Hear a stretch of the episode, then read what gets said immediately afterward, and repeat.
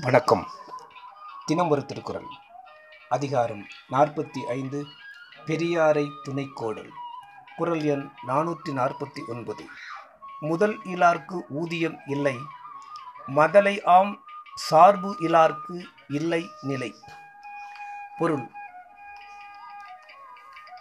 மூலதனம் இல்லாத வியாபாரிக்கு லாபம் இல்லை குழந்தையை அணைத்து ஆறுதல் செய்து அறிவு சொல்லும் தாய் போன்ற பெரியவர்களுடைய ஆதரவில்லாதவர்களுக்கு நல்ல நிலைமை இருக்காது. விளக்கம். முதல் இல்லையென்றால் வாணிபம் செய்பவர்களுக்கு அதனால் உண்டாகும் லாபம் இல்லை. அதுபோல பெரியோரது துணை இல்லை என்றால் அரசருக்கு அழியாத நிலையும் இல்லை. முதல் இருந்தால்தானே லாபம் உண்டாகும். அதைப்போல் பெரியவர்கள் துணை இருந்தால்தான் அரசு நிலைத்து இருக்கும். பெரியோரது துணை இல்லாத அரசு வீழ்ச்சி பெற்றுவிடும். வாணிபத்திற்கு செல்வம் போல அரசனுக்கு இன்பத்தை கொடுக்கும் பொருளாயிருப்பவர் பெரியவோர் என்பதாம். மதலை பாரம் தாங்கிய தூண். நன்றி.